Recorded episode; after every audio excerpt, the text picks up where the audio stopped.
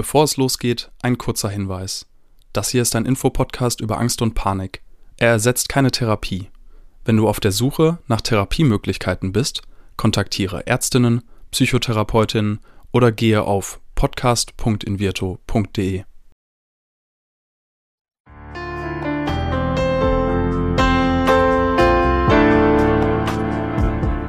Herzlich willkommen bei Keine Panik, dem Angstpodcast von Invirto. Irgendwann kommt sie, die letzte Therapiestunde. Und wie geht's jetzt weiter?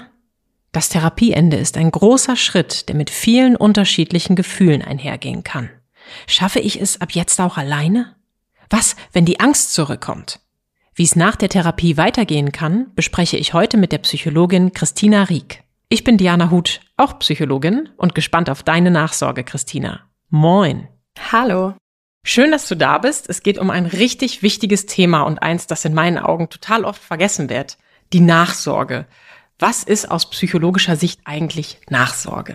Ja, das ist eine spannende Frage, vor allem weil wir so ein Thema wie Nachsorge aus medizinischen Bereichen eigentlich kennen.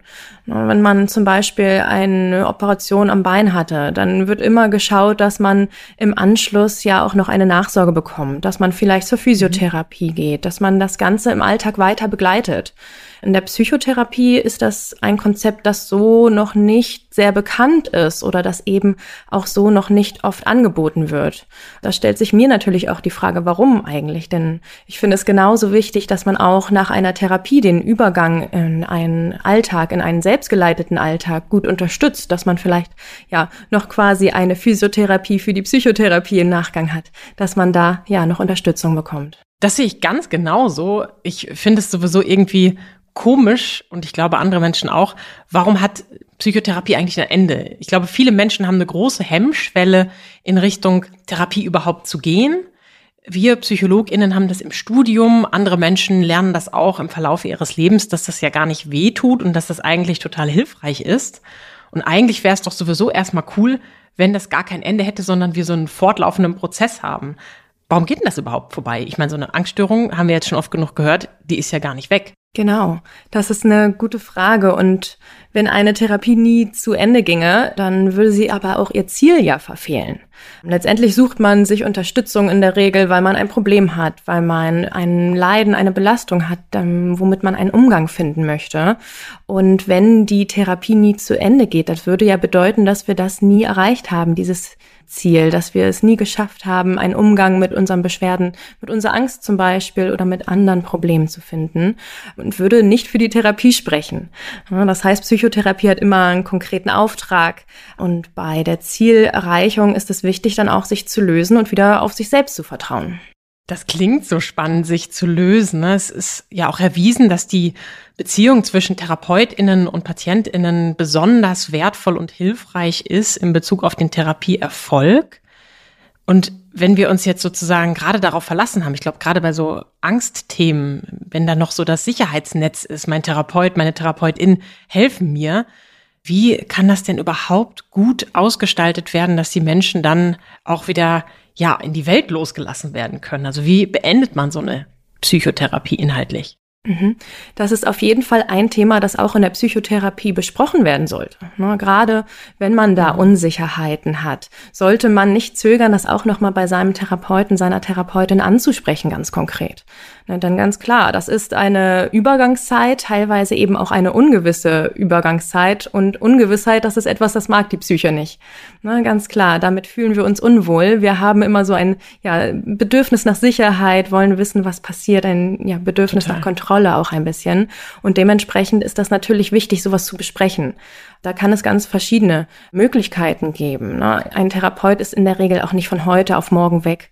Ne? Das heißt, man hat ja immer noch einen Ansprechpartner am allergrößten Notfall. Und trotzdem ist das so ein bisschen, ja, wie mit Stützrädern. Diese Analogie finde ich immer ganz gut. Ne? Wenn man mhm. früher als Kind Fahrradfahren gelernt hat, dann hat man vielleicht irgendwann die Stützräder abgenommen, aber Mama und Papa haben hinten immer noch das Fahrrad gehalten, während man gefahren ist. Und irgendwann dreht man sich um und stellt fest, dass Mama schon vor 50 Metern eigentlich losgelassen hat und man auch alleine gefahren ist ist. Ja, aber das ist doch so der Moment, wo ich denke, ja klar, da habe ich das gar nicht bemerkt. In der Psychotherapie sehe ich Enddatum, Enddatum, Enddatum und weiß es ziemlich genau. Richtig. Und genau das macht es natürlich ja auch noch schwieriger und für viele Leute auch natürlich eine Hürde, die mit großen Sorgen behaftet ist. Ne? Diese Aufregung, Unsicherheit, Sorge in alte Muster ja zurückzufallen, Sorge dann keinen Ansprechpartner zu haben. Da muss man erstmal den Mut aufbringen dafür, da auch alleine zurechtzukommen, ohne die Therapeuten. Das heißt, wenn ich jetzt dann meine Befürchtungen äußere, welche das so sein können, kannst du gerne auch nochmal drauf eingehen. Wie kann der die Therapeutin denn dann damit umgehen? Also ne, du hast gerade schon gesagt, mal anbieten, hey, ich bin ja nicht aus der Welt, ich kann immer noch mal kontaktiert werden. Es gibt ja auch Notfallsprechstunden. Ich bin mir gar nicht sicher, ob Therapeutinnen das anbieten dürfen, dass Patientinnen, die schon mal in Therapie bei ihnen waren, dann auch in diese Notfallsprechstunde kommen oder ob das ja eigentlich nur eine Anlaufstelle ist, hauptsächlich für Neupatientinnen. Und da würde ich mich schon überfordert fühlen, auch ohne Angststörung, dass ich nicht so genau wüsste, naja, was ist denn jetzt mein Stützrat? Also gibt es da noch andere Möglichkeiten? Genau das ist es, dass man sich so einen Plan macht. Ne? Vielleicht auch am Ende der Therapie gemeinsam mit dem Therapeuten. Dass man mal schaut, zurück auf die Therapie. Wie hat das alles angefangen? Wie ist das verlaufen? Was für Erfolge habe ich vielleicht auch gehabt? Wie habe ich diese Erfolge hinbekommen? Na, denn man hat in der Regel in der Therapie Strategien an die Hand bekommen, mhm. Werkzeuge erlernt, die man genutzt hat. Na, natürlich war der Therapeut, die Therapeutin da, um Denkanstöße zu geben, um diese Strategien vielleicht gemeinsam auszuarbeiten. Aber umgesetzt im Alltag, ja, zum Üben, hat man selbst das. Ja, das heißt, dass man genau sich diese Werkzeuge nochmal ja ins Gedächtnis ruft, dass man einen Plan macht. Was sind denn vielleicht ja auch Frühwarnzeichen, gerade wenn wir so ein Thema wie Rückfall haben, ja, dass wir mhm. Angst vor einem Rückfall beispielsweise haben. Das ist eine Sorge, die natürlich viele PatientInnen mitbringen in so ein Gespräch über das Therapieende. Ne, man könnte gemeinsam schauen, was sind denn gerade bei mir auch Frühwarnzeichen, dass ich in alte Muster falle oder dass ich in alte Muster verfallen könnte?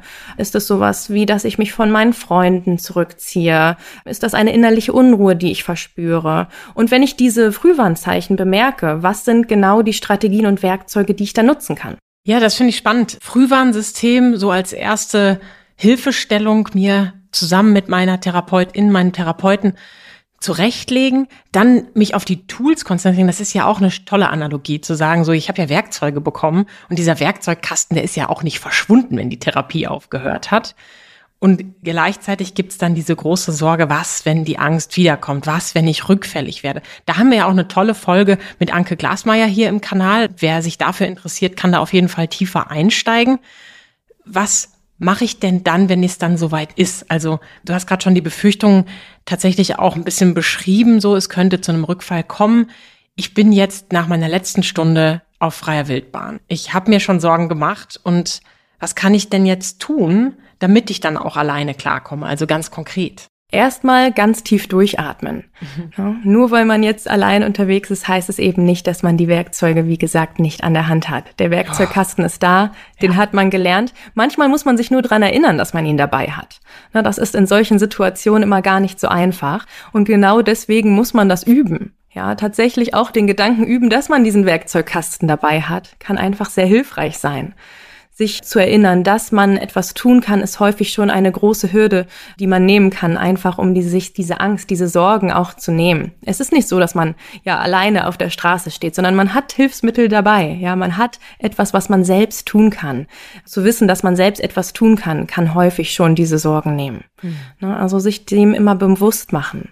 Das ist schon mal der erste Schritt. Ja, und viele Menschen, die hier auch bei uns im Podcast sind und ihre Geschichte erzählen, die berichten ja auch von dieser langen Durststrecke, bis sie dem Ganzen auf die Spur gekommen sind. Erstmal, dass es vielleicht auch eine Angststörung ist. Ne? Vielleicht waren es vorher körperliche Symptome, die irgendwie medizinisch abgeklärt worden sind.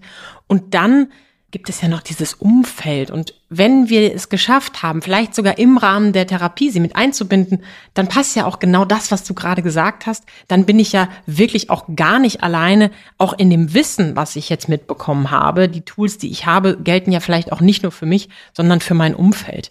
Das finde ich auf jeden Fall einen super hilfreichen Tipp. Wie ist es denn ja überhaupt mit konkreten Übungen? Wüsstest du etwas, vielleicht hast du jetzt mal ganz spontan, ist jetzt unvorbereitet, wo ich in der Situation, in der ich merke, oh Gott, ich bin jetzt alleine. Also du hast das Durchatmen genannt, finde ich ganz spitze, weil ne, als Psychologin, ich glaube auch als Mensch ist das etwas, das wir öfter mal machen können. Wenn ich durchgeatmet habe, was wäre denn dann Step zwei, um vielleicht mich auch ein bisschen zu regulieren? Ne? Also du warst jetzt sehr kognitiv, ich habe ja Tools, aber gibt's auch eine erlebnisbasierte Geschichte? Ich bin immer ein Fan, erstmal mit dem Kognitiven anzufangen. Ja, das heißt, wir atmen tief durch, wir bewahren die Ruhe. Das sind alles Symptome, die wir schon aus der Vergangenheit kennen.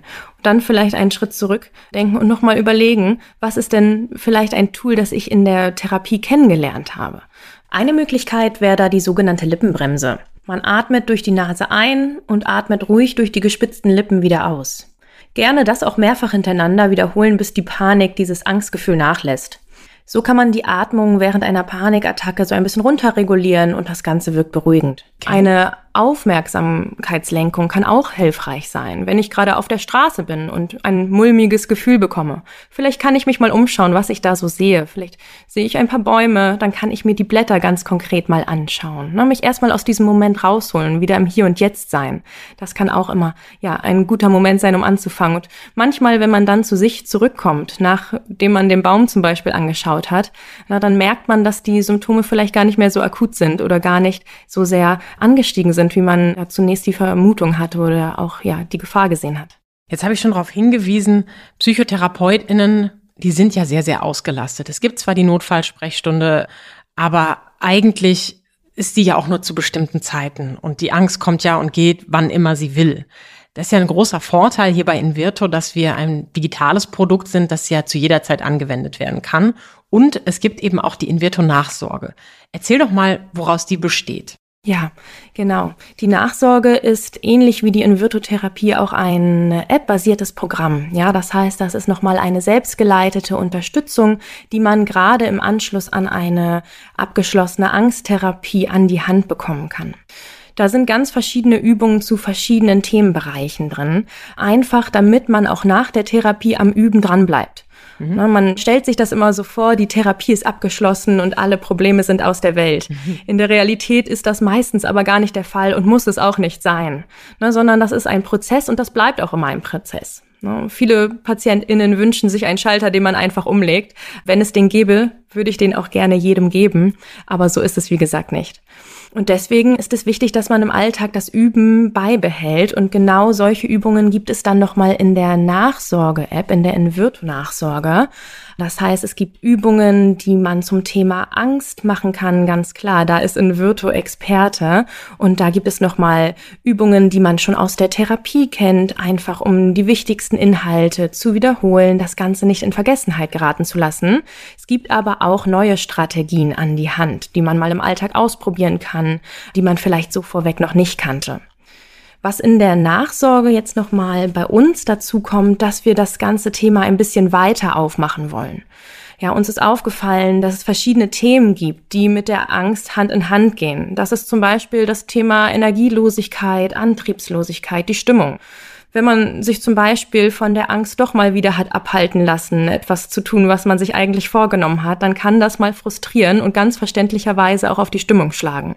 Mhm. Und genau deswegen haben wir uns ja noch ein zweites Modul in der Nachsorge überlegt, nämlich wir haben es mal ganz grob Antidepression genannt. In diesem Modul gibt es auch noch Übungen, mit denen man die Stimmung angehen kann, dass man das positive Selbstbild nochmal stärken kann, nochmal schauen kann, was sind denn eigentlich die Dinge, die mir gut tun, die mir auch gut tun und mich stärken, gegen das Angstmonster anzugehen letztendlich. Und dann gibt es auch noch einen dritten Bereich, der auch ja die Angst beeinflussen kann, ganz generell das psychische Wohlbefinden. Und wir haben den Bereich mal Lebensqualität genannt. Da zählen ganz viele kleine Themen drunter, sowas wie die richtige Ernährung, sowas wie das Thema Schlaf, einfach weil das auch das psychische Wohlbefinden in dem Sinne beeinflussen kann, wenn man ja schlecht geschlafen hat. Das kennt viele sicherlich, dass es am nächsten Tag auch mal schwerer fällt, sich Problemen zu stellen. Und genau da wollen wir ansetzen setzen. Ja, das heißt, wir haben natürlich das Thema Angst, was immer noch im Fokus steht, aber eben auch diese beiden ergänzenden Felder. Ne? Und da gibt es, wie gesagt, ganz aktiv gestaltete Module, die Übungen, sogenannte Challenges beinhalten, damit man einfach aktiv bleiben kann. Ja, nochmal Denkanstöße hat, auch wenn der Therapeut, die Therapeutin nicht mehr da ist, doch vielleicht nochmal was Neues auszuprobieren oder vielleicht auch was Altes, was in der Vergangenheit ja eine gute Übung gegen die Angst war. Denn wie gesagt, das Ganze ist ein Prozess und auch an einem Prozess muss man dranbleiben. Der Prozess ist nicht beendet, das heißt auch die Übungen sollten im besten Fall nicht beendet sein. Ich glaube, das können alle Menschen nachvollziehen, die schon mal Sport gemacht haben, etwas intensiver und es dann nicht mehr gemacht haben. Die Muskeln, die bleiben ja leider nicht dieselben, wenn man sie einmal erreicht hat. Und so ist das im Gehirn auch zu verstehen. Ich finde es total smart, da noch ein paar andere Sachen reinzupacken, weil wir sind eben alle auch Menschen. So, und die Angst ist Richtig. ein Teil von uns, ja auch eine ganz große Lernkurve bei Invirto und auch in der Angsttherapie generell. Ich habe Angst, ich bin die Angst nicht und gleichzeitig haben wir noch viele andere Anteile in uns als Menschen und da gehört auch Ernährung und Schlaf dazu. Ich bin ja auch sehr viel in der Prävention unterwegs. Das sind ja ganz klassische Präventionsthemen. Und gleichzeitig, auch als Stresstrainerin, sage ich immer, ich bin auch Mensch und ich vergesse auch manchmal ausreichend Schlaf zu haben. Ich bin manchmal so in meinem Tunnel und so in meinem Leben drin, dass ich diese Sachen, die ich eigentlich alle schon weiß, nicht mehr übe. Und dann ist es natürlich cool, auch noch so eine Challenge zu haben oder mich selbst auch zu motivieren. Ich denke mal, Leute können ja auch kreativ werden und ihre eigenen Übungen erstellen mit den Tipps, die sie da finden, um dann sozusagen weiterzumachen und sich ums Leben zu kümmern und vielleicht anders gesagt, ums eigene Wohlbefinden. Ist das vielleicht auch so das Ziel, dass wir am Ende so gut wie möglich durchs Leben gehen mit all dem Päckchen, die wir haben? Auf jeden Fall, genau das ist das Ziel. Ne? Letztendlich eine Therapie und eine Nachsorge, ja beides, zielt natürlich darauf ab, dass es für unser Leben praktikabel ist. Ne? Und da müssen wir natürlich unseren eigenen individuellen Weg finden. Und da kann man ja teilweise sich die Übungen aus der Therapie oder aus unserer Nachsorge nehmen. Man kann und sollte sie aber auch so individuell gestalten, dass es auf den eigenen Alltag passt. Ne? Und genau das bietet da auch nochmal die Invirtu-Nachsorge mit den verschiedenen Übungen. Das sind alles Denkanstöße Denkanstöße, die man natürlich sich nehmen kann und da das rauspickt, was für einen selbst natürlich hilfreich ist. Jetzt denke ich mir selber gerade so, hm, der Sommer kommt, ich könnte mal wieder besser auf meine Ernährung achten. Ich habe gerade einen Stresspegel, anstrengendes Projekt. Ich würde es auch gerne nutzen. Ich vermute, dass das nur Teil der Invirto-App ist, das heißt nicht für jeden Menschen zugänglich. Wann kann ich das denn überhaupt starten, die Invirto-Nachsorge? Im Rahmen der Invirto-Nachsorgestudie ist für Personen, die gerade eine Angsttherapie abgeschlossen haben, die nicht Invirto war, die Teilnahme derzeit auch kostenfrei. Das heißt, wenn das auf euch zutrifft, dann meldet euch gerne bei uns. Ja, wenn du jetzt zugehört hast und selber schon mal das Ende einer Psychotherapie erlebt hast, dann würde mich natürlich wahnsinnig interessieren, wie war das für dich? Wie bist du damit umgegangen? Hast du vielleicht noch andere Tipps als die, die wir heute vorgestellt haben? Ganz pauschal gesprochen, wenn jemand jetzt den letzten Tag in der Therapie hinter sich gebracht hat. Es gibt ja manchmal so Sachen, da zelebrieren wir was, manchmal sind wir auch traurig, wenn etwas zu Ende geht. Hast du noch mal so einen Gedanken, einen Tipp, was Menschen machen können, die dann vielleicht auch mit einem mulmigen Gefühl aus ihrer letzten Therapiestunde rausgehen? Erstmal, ja, vielleicht auch zurückschauen, was man alles geschafft hat. Eine Therapie zu beenden, das ist gar nicht selbstverständlich. Mhm. Ne, erstmal an diesen Punkt zu kommen und da auch zu würdigen, was man alles geschafft hat. Man hat sich überwunden, sich überhaupt bei einer Therapie zu melden. Man hat das durchgezogen, vermutlich auch viele Übungen im Alltag gemacht. Ne, man hat da jede Woche, alle zwei Wochen, wie häufig auch immer, ja, seine Zeit genutzt für sich, ja, um für sich das Leben zu verbessern. Ich finde, das ist ein ganz, ganz toller Gedanke, dass man wirklich nochmal diese Erfolge auch wahrnimmt. Ne. Ich höre das auch häufig, dass die PatientInnen ja das alles alles so als selbstverständlich wahrnehmen. Mhm. Ne? Aber das ist nicht selbstverständlich, dass man das alles geschafft hat. Und ich finde, da darf man im ersten Moment auch erstmal stolz auf sich sein, bevor man sich diese ganzen Sorgen macht, was da noch auf einen lauern könnte. Erstmal diesen Moment auch für sich nehmen, ja, und sich vielleicht auch dafür feiern, dass man das geschafft hat. Die Psychologin Christina Rieck und ich, wir feiern euch. Wir feiern euch dafür, dass ihr euch euren Herausforderungen stellt, eurem Angstmonster, wie sie es gerade gesagt hat. Und wir freuen uns, wenn wir euch begleiten können mit dieser Podcast-Folge und natürlich auch in der Invertor Nachsorge mit all den kleinen Tipps und Tricks, die ihr hier im Podcast bekommt und bei uns. Lasst uns wissen, wie es euch geht und bis zum nächsten Mal hier bei Keine Panik. Vielen Dank, Christina Rieck. Danke auch. Dieser Podcast wird präsentiert von Invirto, der Therapie gegen Angst. Wenn auch du oder jemand aus deinem Umfeld unter Ängsten leidet, dann kann die Invirtu-Therapie eine mögliche Hilfe sein. Erfahre unter invirtu.de mehr über die erste vollständig digitale Therapie gegen Angst. Wenn euch die Folge gefallen hat, abonniert unseren Podcast und seid auch das nächste Mal wieder dabei, wenn es heißt Keine Panik, der Angst-Podcast.